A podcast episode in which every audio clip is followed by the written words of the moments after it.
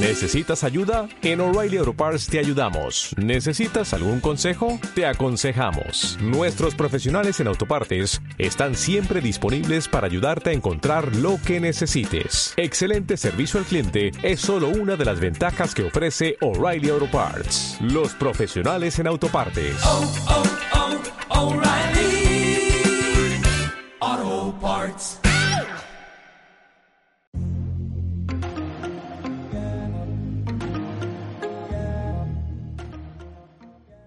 Hola y bienvenidos a una nueva entrega de Encuentro de Brujos. Esta semana me encuentro también con uno de estos personajes que yo le llamo el tarot. Es un chico que, sobre todo a mí, más allá de lo que es como tarotista, tiene un humor bastante particular, el cual yo disfruto mucho porque es mi mismo humor. Un humor cargado, duro, un poco crudo. Pero más allá de eso, es una persona muy espiritual, una persona que también hizo un libro y hizo un tarot bastante especial para él, que habla mucho de su transformación, de su evolución, cuenta un poco de su historia de vida. Tenemos a alguien que también sabe mucho de culturas porque vive constantemente entre dos culturas, y no es nada menos ni nada más que el señor Malek. Malek, ¿cómo estás? Hola, buenas tardes o buenas noches. Muchas gracias por esta efusiva introducción. Te agradezco mucho. Y tú también eres un gran brujo y es un honor para mí estar aquí y poder disfrutar esta entrevista. Cuéntale, Malek, porque a mí, yo siempre le explico todos los programas, me gusta que la persona se presente, porque yo puedo decir mucho de alguien, pero yo creo que es mucho más importante qué puede decir esa persona de sí mismo. ¿Quién es Malek? Vale, soy Malek. Lo primero que suelo decir cuando me preguntan de dónde eres, porque tengo un nombre bastante diferente y que no es muy común, soy ciudadano del mundo, ¿no? Nací en Dubái, crecí en Casablanca, mi padre es marroquí, mi madre española, y luego, pues, por parte de raíces, pues, tengo familia en Bélgica, en Londres, en Venezuela, etcétera. Tengo familia por el mundo. Eso es cuando me preguntan en dónde soy. Entonces me siento del mundo, ¿no? Y luego, pues, me siento, o sea, soy una persona con sus luces y sus sombras que le gusta investigar el mundo de la espiritualidad y luego seguir la rutina del día a día entre el trabajo y la espiritualidad y encontrar un fin común entre ambos. Malek, cuéntanos un poco, porque acá yo también hago mis investigaciones y tenemos una persona que igual dentro del mundo del tarot y dentro del mundo espiritual hace muchas cosas. Tenemos acá numerología, tenemos obviamente tarot, reiki,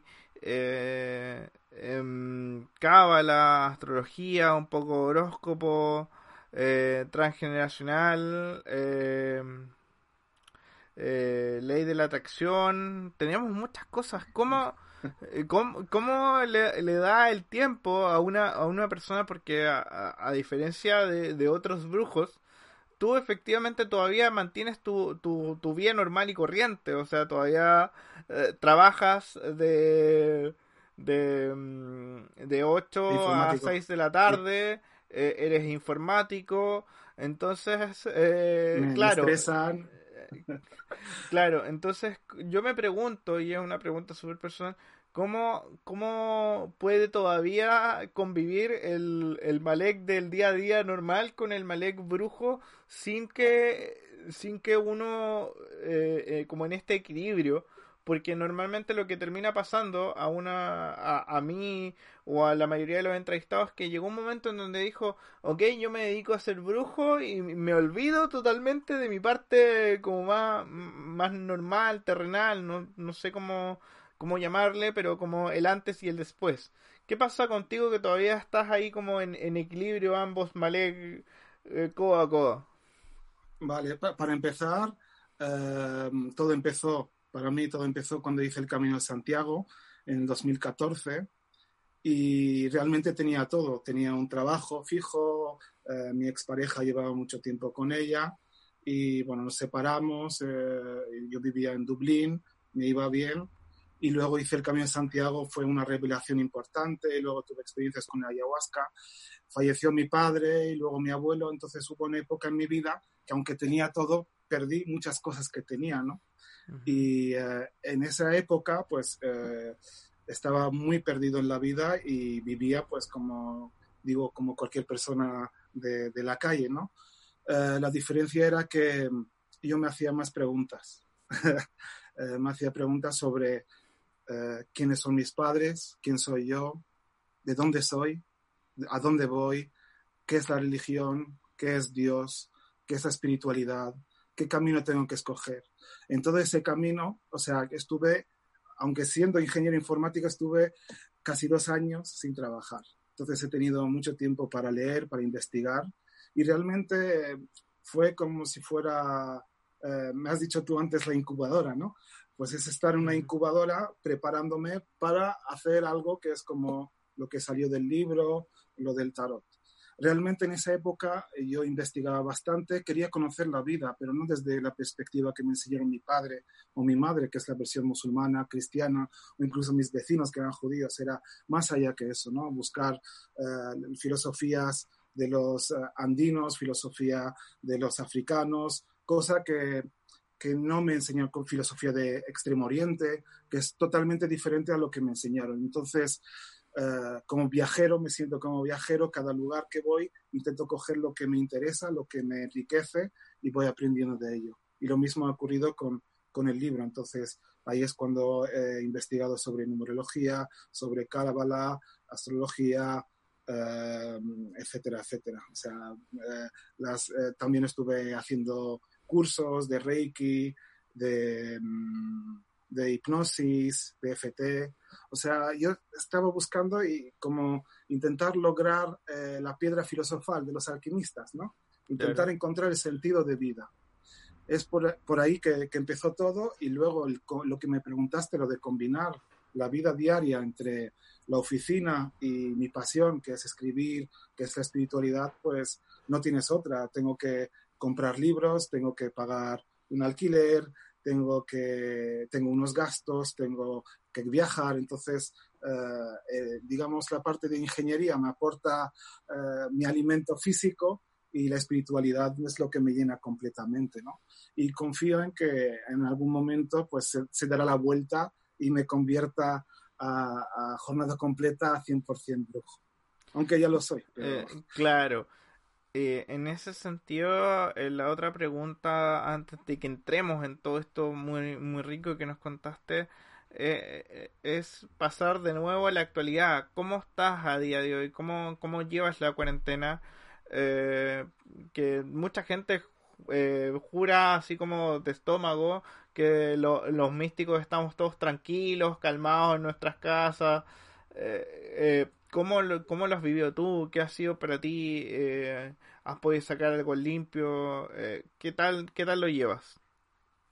Pues la cuarentena no he tenido tiempo de aburrirme. Mucha gente me escribía durante la cuarentena preguntándome cómo estaba, porque ellos pues se subían por las paredes. Los que tenían pareja pues ya estaban, digamos, hartos de estar viendo siempre a la misma persona en el día a día. Y los que estaban solos pues no se aguantaban en sí mismos, porque nunca se han enfrentado a tener un tiempo de reconocerse, entenderse y verse desde los momentos más oscuros, como hacer viajes al pasado, revolverse.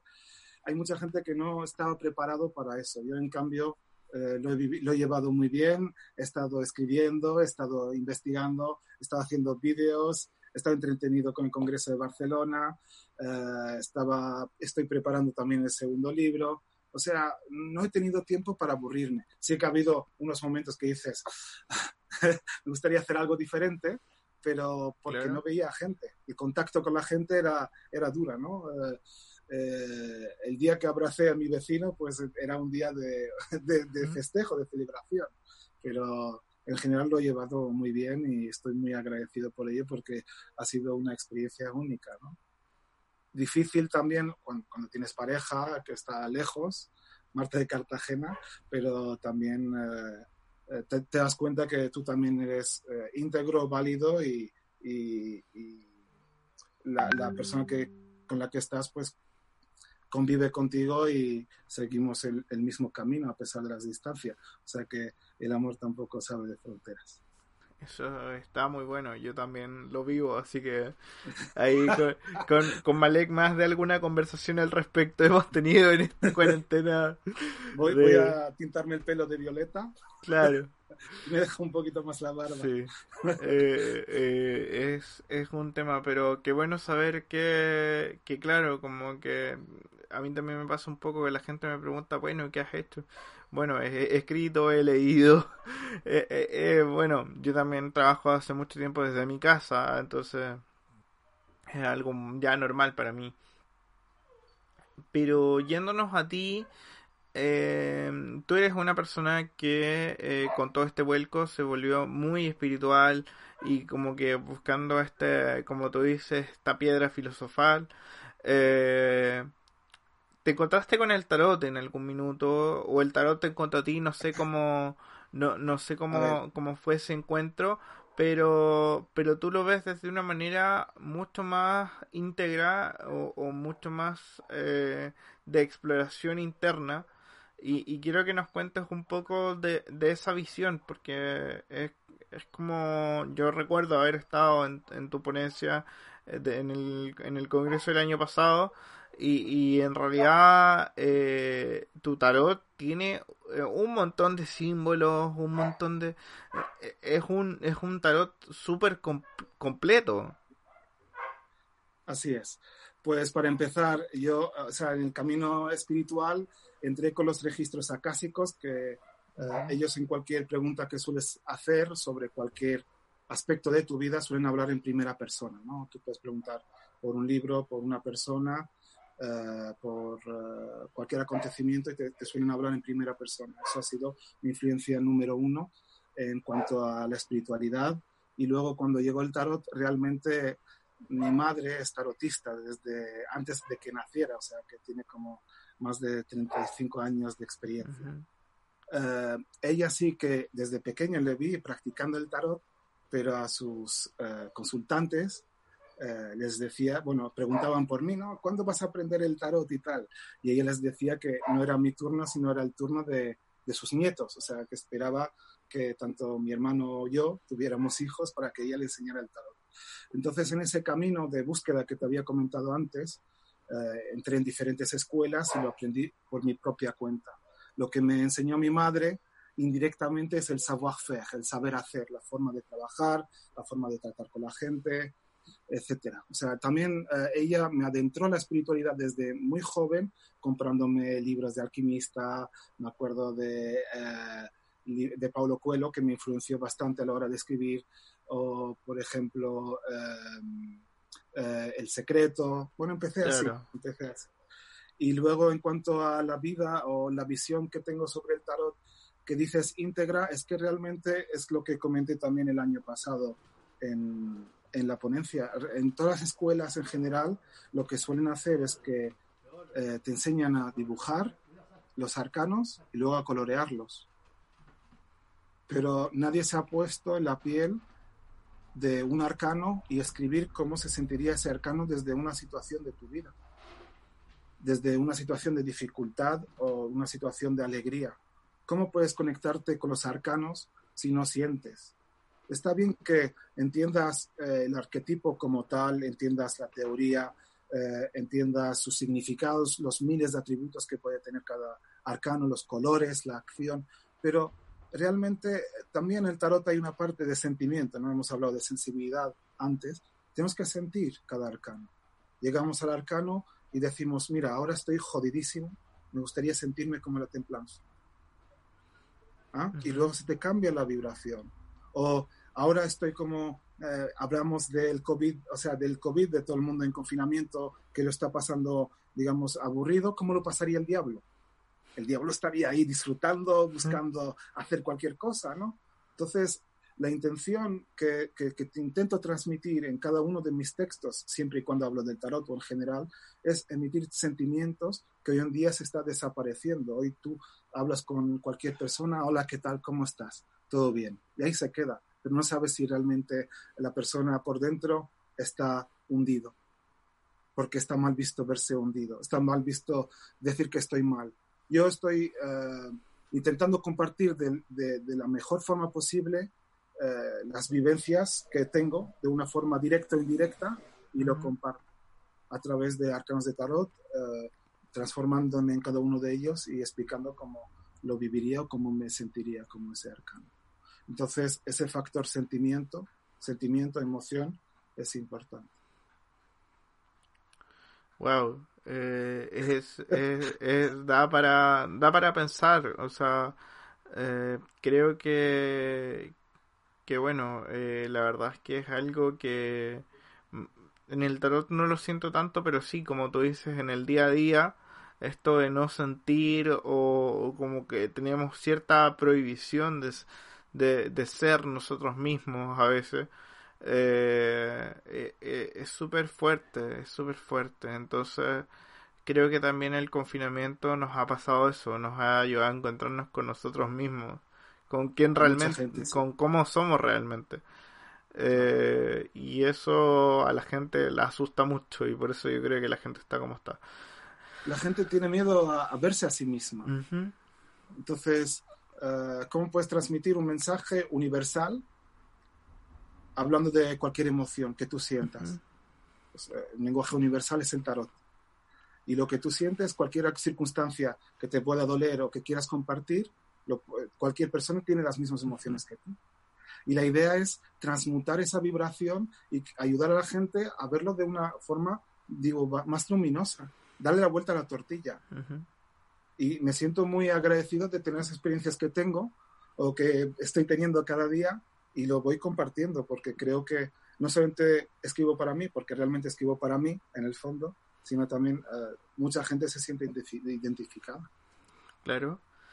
Malek, y en esta búsqueda, porque yo me acuerdo que en el Congreso también hablaste un poco de cómo fue tu camino y también cómo has ido mostrando y experimentando el tarot y otras terapias en otros países, con otras culturas. Sí. ¿Cómo sientes que se respira el tarot y también, bueno, cualquier herramienta quizás en otra cultura? Tú que igual tienes mayor conexión quizás con no tan solo en esta búsqueda, quizás con gente que quizás está muy aferrada a una religión o está muy aferrada a una creencia, y tú vienes y le dices, oye, yo puedo ayudarte con reiki o puedo leerte el tarot. ¿Cómo es eso? ¿Cómo lo viste tú? ¿Cómo lo viviste? Hoy, por ejemplo, con un compañero de trabajo estábamos hablando de temas de proyectos y tal, y de repente pues él sabía que me gustaba el tarot, me buscó por internet y tal, y me pidió una lectura. Y la primera vez que le hago una lectura a un francés, entonces estuve hablando con él en francés, y es un tipo de persona que se nota que hay una relación profesional. Me dijo, estoy enfermo, mira qué es lo que tengo. Yo no estoy diagnosticando qué enfermedad tiene, ¿no? Pero cada arcano te dice qué órgano puede estar afectado, lo que sea, pero no dices, o sea, siempre le diriges al médico. Entonces le di la lectura, pero le digo, ¿realmente esa es la pregunta que tienes? Me dijo, no lo sé, o sea, ha sido escéptico. Además de escéptico, no quería darte claves para que no sepas de él. Entonces, notas que en este caso hay una relación de distancia, hay una pared entre él y yo que es el trabajo. Claro. Si fuera mi amigo de toda la vida o de la calle y estamos enfrente y no estuviéramos hablando por Skype, pues me habría sido un poquito más honesto y tal vez notarías esa cercanía. Entonces, viajando por el mundo, obviamente los países, digamos, de religión musulmana, los países árabes donde he estado, son más cerrados, ¿no? Por eso es más conocido tener lecturas de pozos de café o lectura de mano. ¿Por qué? Porque si entra la policía o entra quien sea, pues la taza de café, estoy tomando café. ¿Sabes? Estoy tomando té. Okay. La mano, pues no puedo tocar la mano de mi amiga, no pasa nada, no vas a estar perseguidos por la justicia, digamos. Mientras que si te ven el tarot, salvo si la otra persona tiene cartas en mano, como si estuvierais jugando, pues claro, van a hacerte una lectura de tarot, y ahí es donde, donde está el problema. Otro punto que me gustaría añadir es que en los países, bueno, sobre todo en el norte de África, bueno, más bien el Magreb, Marruecos, Argelia, Túnez, suelen tener una baraja que es similar a la baraja española y no suelen utilizar el tarot. ¿Por qué? Porque el tarot tiene los 22 arcanos mayores, tiene los elementos, digamos, un poquito antirreligiosos. O sea, un día estaba viajando a un país que no voy a citar el nombre, me vieron con mi baraja, o sea, y dijeron, ¿esto qué es? Me vieron, ¿esto qué es? Empezaron a ver los arcanos, preguntaron si hacía lecturas de tarot. Digo, no, solamente juego con eso, porque si digo que hago lecturas de tarot, ya me estaría volviendo, ¿no?, a Madrid. Y luego apareció el diablo. Dijo, este es satánico. Y para ellos ser satánico es antirreligioso, ¿no? Uh-huh. Y luego salió el arcano sin nombre. Entonces, hay ciertos elementos que a la gente no está preparada para recibir información, ¿no? Uh-huh. Sobre todo cuando ves el arcano del diablo o el arcano sin nombre. Es como, what the fuck. Claro. Y luego pues tienes también he hecho lecturas a mis amigos coreanos, asiáticos, son más tranquilos, más pausados, ven el tarot de otra forma, hay también un largo espacio de silencio porque es como una meditación. Pues los latinoamericanos, tanto los latinoamericanos como los españoles, o digamos los de la base del Mediterráneo, somos más o menos iguales, la reacción es muy claro, directa, se nota la emoción, se nota que las cosas se va comentando, mientras que los de norte de Europa son como más discretos, ¿no? La discreción es importante. Así que ahí podemos ver cómo en tu búsqueda también has tenido que adaptarte quizás a tipos de lectura, porque efectivamente no es lo mismo una lectura que, como tú dices, a alguien que quizás es mucho más expresivo o mucho más amigable a la hora de sabe algunos conceptos de tarot, a alguien que quizás entre su escepticismo y su curiosidad como que quiere saber pero no, entonces mantiene cierta distancia. Entonces está súper bueno eso y bueno, a tener cuidado si viajas a algunos países para que no te vean la baraja.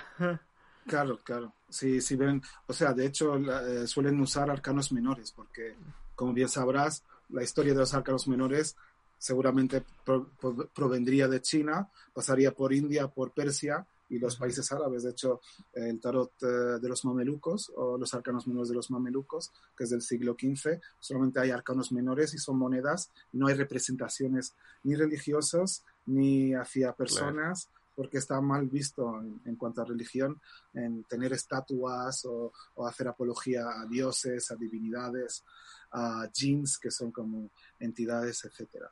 Y respecto a los idiomas, me gustaría añadir un puntito. Yo creo que el hecho de hablar idiomas rompe fronteras, ¿vale? Y aparte de hablar el idioma, pues también las emociones, si tú te conectas con las emociones, rompes fronteras. Y luego, si tú hablas a través del tarot, el tarot está entre tú y la persona como un reflejo, rompes fronteras, porque la persona que tienes enfrente no va a pensar que eres tú el que le estás diciendo las cosas. Tú solamente estás interpretando, estás canalizando lo que tienes enfrente. O sea que claro, eso también es otro plus que nos aporta el tarot, que es como si fuera un intermediario entre nosotros y el consultante. O sea que también sé que muchos tarotistas se aprovechan para poner a parir a la persona que tiene enfrente, pero realmente estamos aquí para ayudar. Y si estamos ayudando a la gente, tenemos que transmitir ese mensaje que está entre los dos. Y en ese sentido, lo que yo te iba a preguntar era básicamente, en estos viajes también, ¿no te pasó el hecho de encontrarte con referencias al tarot quizás en algunos templos o lugares que hayas visitado?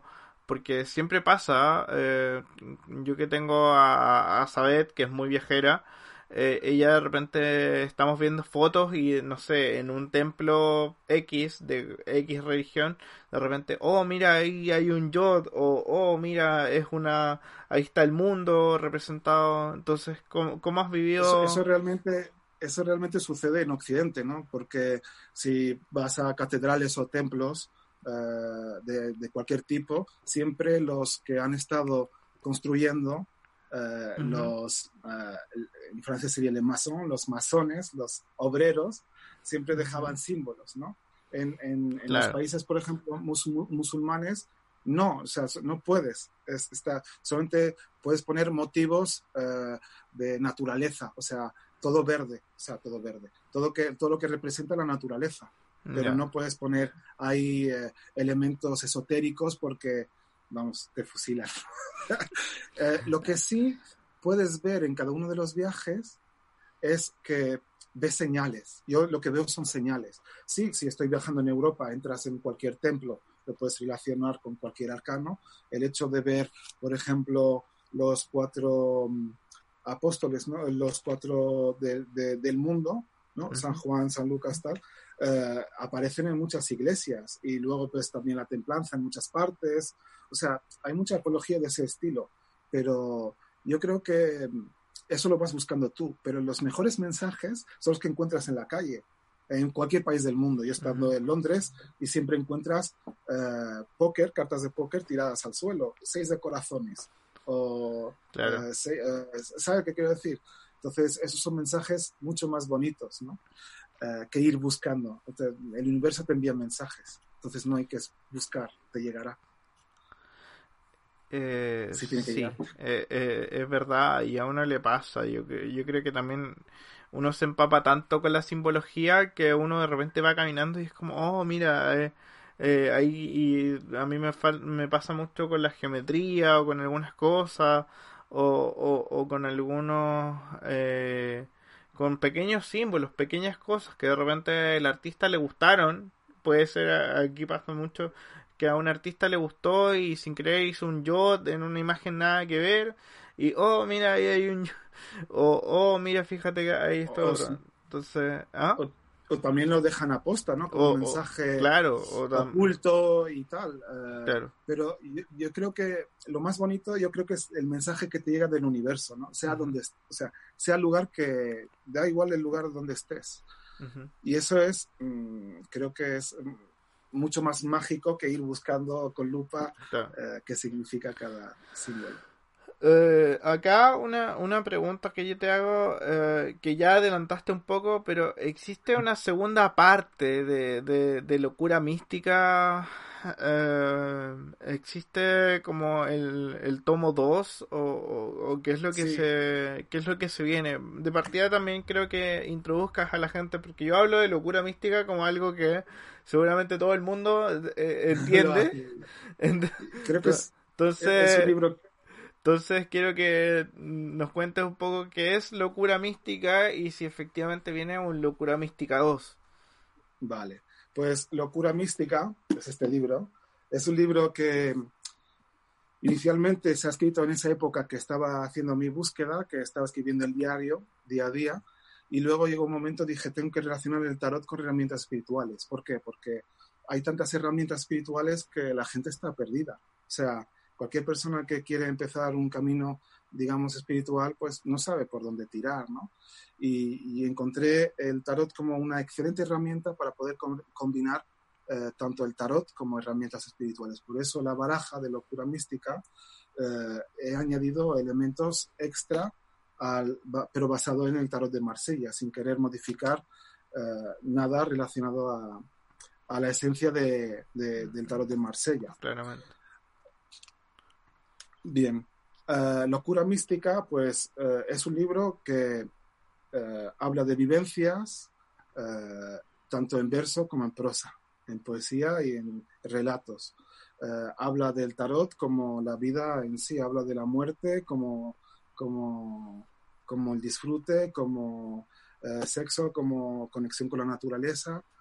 habla de un montón de temas que podemos vivirlo en el día a día. Habla de la amistad, de la fraternidad, de la separación, del olvido, de los divorcios, habla de todo en general, ¿no? Y luego la segunda parte del libro, pues se relaciona cada arcano del tarot, de los arcanos mayores, con una herramienta espiritual. De hecho, pues no sé, el carro, por ejemplo, lo relaciono con fitoterapia, ¿vale? O la justicia, pues con las leyes del karma. Entonces, entender cuáles son las nociones del karma.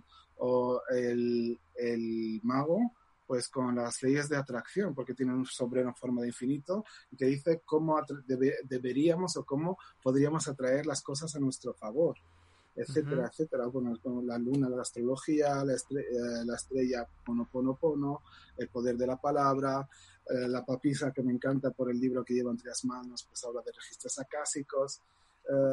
Eso es lo que consiste en Locura Mística, es intentar aportar, digamos, herramientas a la persona que necesita o que cree que quiere empezar un nuevo camino, digamos, espiritual, ¿no? Y saber un poquito de todo, ¿no? Es como si fuera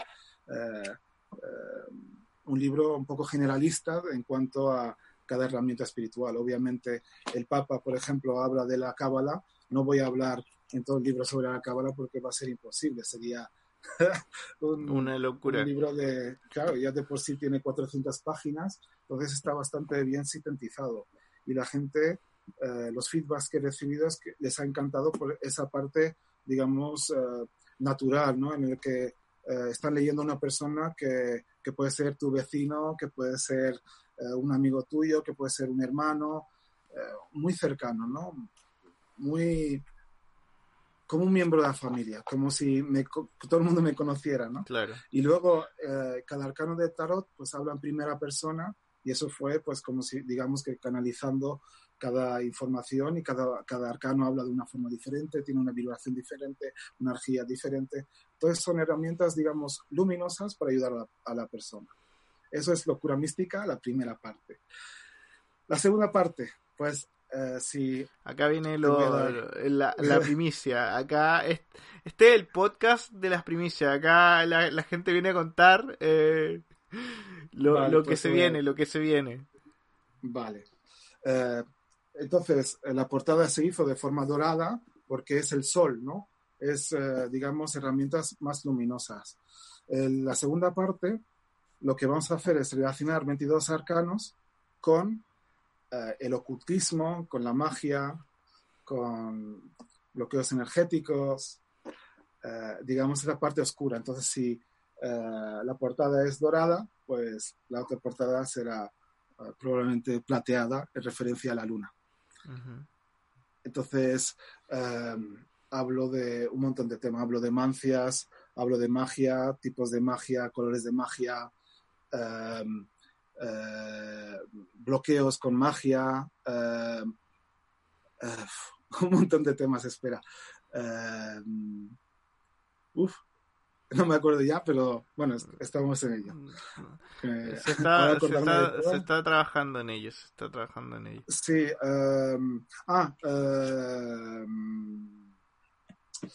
Geometría sagrada. Uh-huh. Péndulos, y no voy a decir más.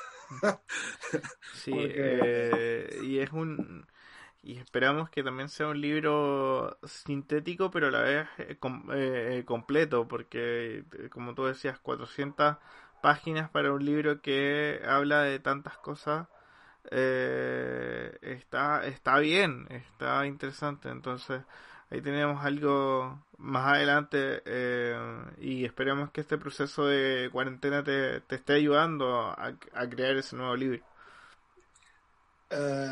Realmente en esta cuarentena no he escrito, sino he estado investigando más. O sea, sí que tenía una base, un conocimiento, y he estado investigando otras cosas que me pueden servir tal vez para el libro, pero también para mí mismo, ¿no?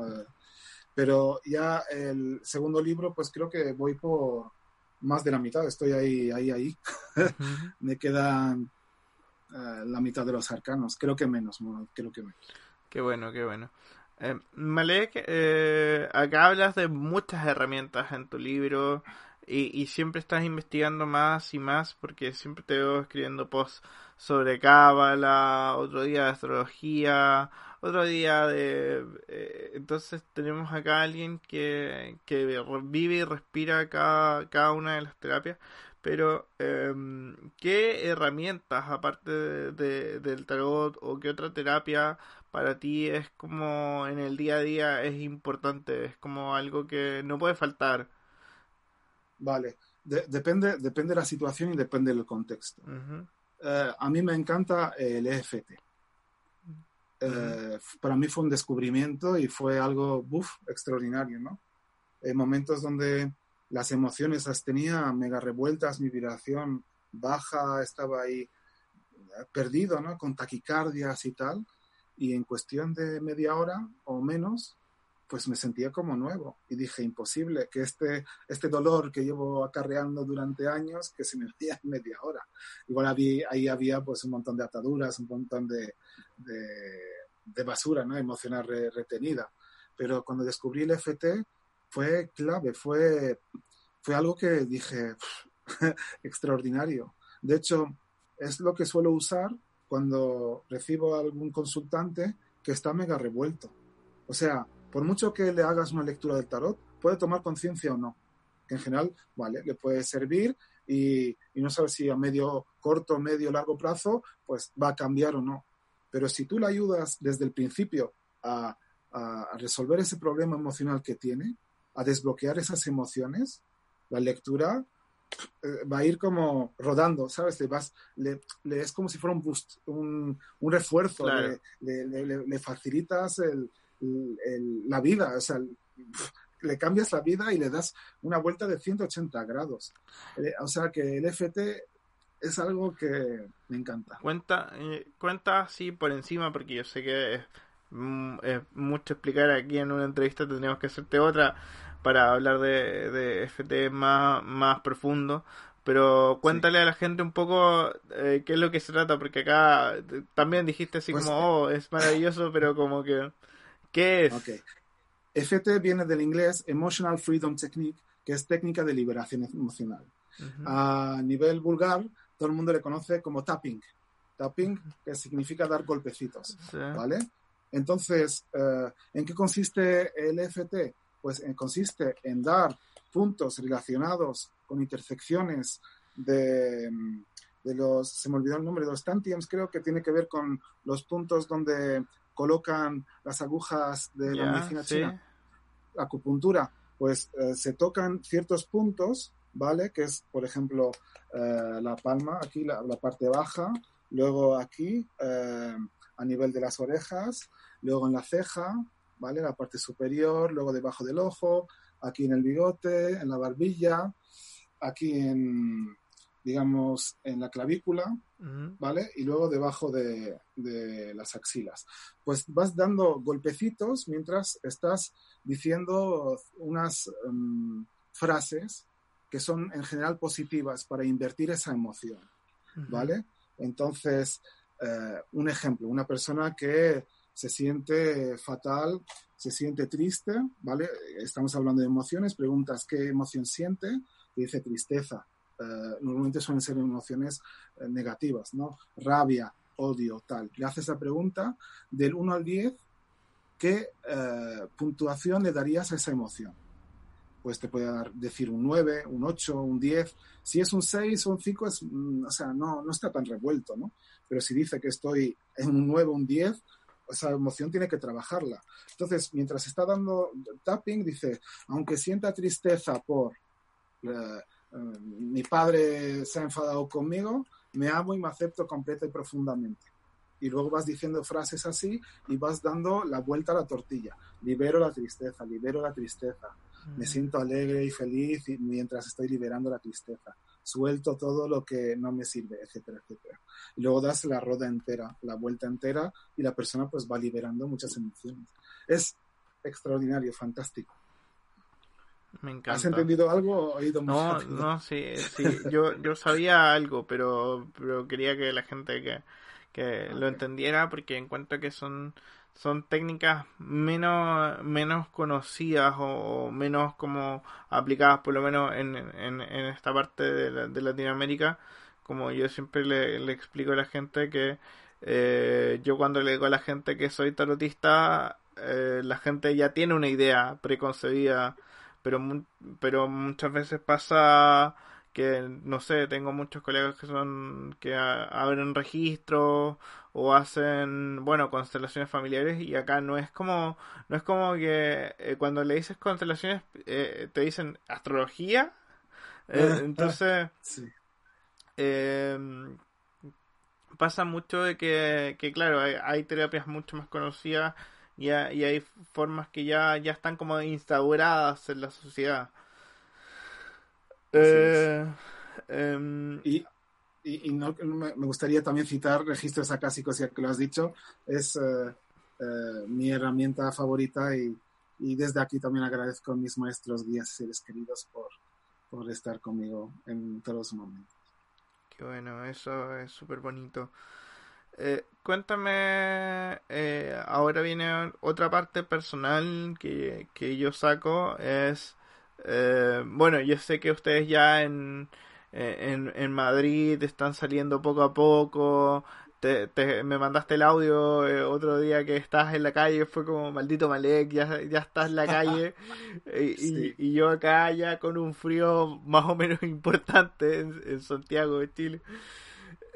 Pero cuéntame, ¿qué es lo que quieres hacer ya cuando todo esto efectivamente cese? Como que se acabe. Cuando cuando se acabe el confinamiento. Claro. Yo creo que la vida será diferente a la de antes del confinamiento, ¿eh? Uh-huh. No hablo en cuanto a el contacto con la gente, sino hablo de la vida en sí, ¿no? El hecho de estar encerrado 2 meses o 3 según la persona, pues por dentro... remueve mucho, y en mi caso pues yo estaba todos los días fuera y ahora me he hecho muy hogareño y pienso seguir así, ¿no? He encontrado mi casa, porque mi casa estaba en todas partes, que si la cafetería por aquí, que si el bar, que si la pizzería, y ahora pues he encontrado pues el disfrute aquí en casa. Lo que pienso hacer pues... seguir investigando, darme más tiempo a acabar el segundo libro, que está a puntito ahí, como dije antes. Uh-huh. Y realmente, pues, después de lo que hemos aprendido en este confinamiento, espero, no solamente yo, sino todos, hayamos tomado conciencia de que la Tierra no puede seguir así y que deberíamos hacer cambios a favor de la Madre Tierra, ¿no? A la Pachamama. Respetarla más... ser menos consumidores radicales, ¿no? Y respetar pues los recursos de la tierra de una forma, digamos, más amigable o ecológica. Uh-huh. Y con respecto a esto mismo, porque todo el mundo pregunta, o por lo menos a mí me ha tocado mucho contestar, ¿cuándo termina esto? ¿Cuándo termina esto? Yo sé que tú que te manejas más en terapias, me gustaría que dieras algún consejo o algo más conciliador, en el sentido de qué puede hacer la gente en esta cuarentena como para mantenerse en calma o para estar tranquilos. Vale. Para mí es una recomendación que viene desde mi corazón, ¿vale? Encontrar cualquier tarea, cualquier actividad que esté relacionada con vuestro propósito de vida, con vuestra misión de vida. Si no sabéis cuál es vuestro propósito de vida o cuál es vuestra misión de vida, cualquier cosa que os haga sentir que las horas no pasan. Puede ser pintando, puede ser escribiendo, puede ser enseñando, puede ser cocinando, no sé, encontrar otra cosa que antes no hacíamos y que ahora tenemos el tiempo de hacerlo, que antes no hacíamos porque no teníamos tiempo, y que ahora tenemos tiempo y descubrimos que podemos dar mucho más y podemos sentirnos mucho más plenos y felices haciendo cosas que antes no podíamos hacer. Uh-huh. O sea que yo lo que recomiendo, y para mí es una meditación, cualquier meditación, cualquier cosa que veas que el tiempo pasa sin darte cuenta, ya estás meditando, ya estás viviendo en el presente, estás disfrutando, estás feliz. No, o sea, no puedes pedir más. Claro, es como yo soy más gamer y tuve algunos estudios así con el tema, hay un estado que se llama, que bueno, también se aplica a un montón de cosas, pero el estado de flow, que es el estado en donde uno fluye y básicamente pierde la noción del tiempo. Entonces, claro, encuentro mucha razón. Y el estado de flow puede ser muchas cosas, puede ser ver series, puede ser tejer, puede ser escribir. ¿Hay algún... la recomendación, claro, pero... de Malek en cierto sentido es como buscar ese estado casi de trance en donde puedas disfrutar? Porque creo que mucha gente es como, sí, yo quiero salir, yo quiero estar... Pero, ok, nos toca estar adentro, así que busca... Pero adentro de verdad, pero adentro. Pero ¿no? Claro, pero busca algo que efectivamente te produzca esa sensación de estar bien adentro. La idea es hacer prueba y error, porque yo, por ejemplo, sé que escribir lo disfruto y lo disfruto un montón, pero igual a ti escribir no es tu salsa, ¿no? Claro. O, por ejemplo, estoy dando un ejemplo que sé que también te gusta escribir. La idea es fallo y error, pero me gustaría añadir una anotación diferente a la que aportabas antes. Sí, que está bien jugar, está bien pasar el tiempo, pero algo que es provechoso para ti, o sea, para tu crecimiento personal. Ver series, puede ser, pues puedes ver series para reírte, que pase el tiempo, pero también si ves series que te alimentan la mente o que te alimentan las emociones, pues mucho mejor. Si eres un gamer y juegas juegos de estrategia porque estás ahí, las neuronas se están entrelazando y estás haciendo ejercicios matemáticos en tu mente y desarrollas tu hemisferio izquierdo, pues mucho mejor. O sea, la idea es sentir que hay algo que te hace crecer, evolucionar. Que te hace evolucionar, que te hace ser mejor persona. Y luego, y si esa cosa lo compartes con los demás, ya estás dando un poquito de conocimiento, de sabiduría, ¿no? Y es bonito compartir ese trocito de conocimiento y sabiduría. Ahí está, dar trocitos de cielo a la tierra. Ahora, para terminar esta entrevista, hay una pregunta que les hago a todos los entrevistados, que es más una invitación. Como yo quiero que este podcast pase mucha más gente, te invito a Malek que puedas como pensar en un momento y decirme las primeras 2 o 3 personas que se te ocurran que deberían pasar por este... encuentro de brujos. Me vas a sacar problemas con muchos amigos y amigas brujos y brujas, ¿no? Uh-huh. Pues muchos que son cercanos ya les están haciendo entrevistas por ahí. Uh-huh. Prefiero nombrar a gente que no han tenido la oportunidad de aparecer en una entrevista, ¿no? Y que creo que tienen muchísima potencial. Y uh-huh. creo que deberían ser vistos por mucha gente porque aportan mucho, ¿no? Estoy pensando en Susana Lajo, que es de Argentina, Susana Lajo, uh-huh. que es astróloga y tarotista extraordinaria. He estado pensando en Gaynor Carrillo, que no sé si la viste en el vídeo, sí, seguramente, de sí. La clausura es la inglesa. Es una uh-huh. persona cariñosa y extraordinaria y puede aportar mucho también. Y he dicho 2 chicas y ahora voy a decir un chico y diría, por ejemplo, Giuseppe Sadurni. Es un tío también extraordinario, trabaja mucho el tarot evolutivo y todos los días, que llueva, que truene, que haya terremoto, publica una lectura de tarot y da lo mejor de sí mismo. Uh-huh. Y creo que también se merece ser entrevistado. Por el aporte que da, ¿no? Por el trabajo que hace. Bueno, gracias y por... Dime. Que me disculpen los demás. Sí, no, pero ya tendremos... Malek es muy rico, entonces vamos a tenerlo en otra oportunidad para que pueda nominar a más gente y para que podamos hablar de todo lo que ha aprendido, ya que su proceso de aprendizaje ha sido muy personal y muy interno, y eso creo que es muy valorable. Pueden buscar todo lo que tenga que ver con Malek, tanto como Locura Mística, y si no también como Malek. No he pronunciado en ningún minuto tu apellido porque yo soy pésimo, entonces por eso Chaufi Canaura. Algo Canaura es gallego, o sea que no hay problema con... Pero algo súper fácil para mí, entonces... bueno, lo pueden buscar ahí y nada, nos estaremos viendo en una próxima ocasión. Gracias Malek, de corazón, muchas gracias por haber aceptado esta entrevista. No sé si quieres decir algo más. Pues quería agradecer a todos los que han visto el podcast desde el principio hasta el final.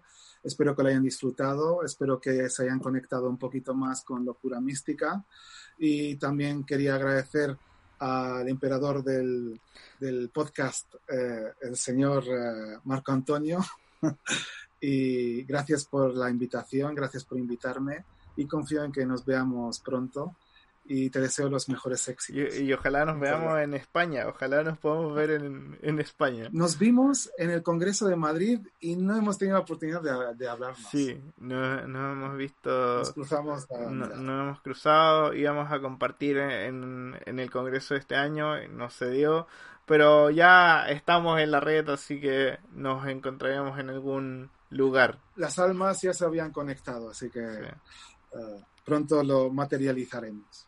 Así que gracias. Gracias a ti, muchas gracias.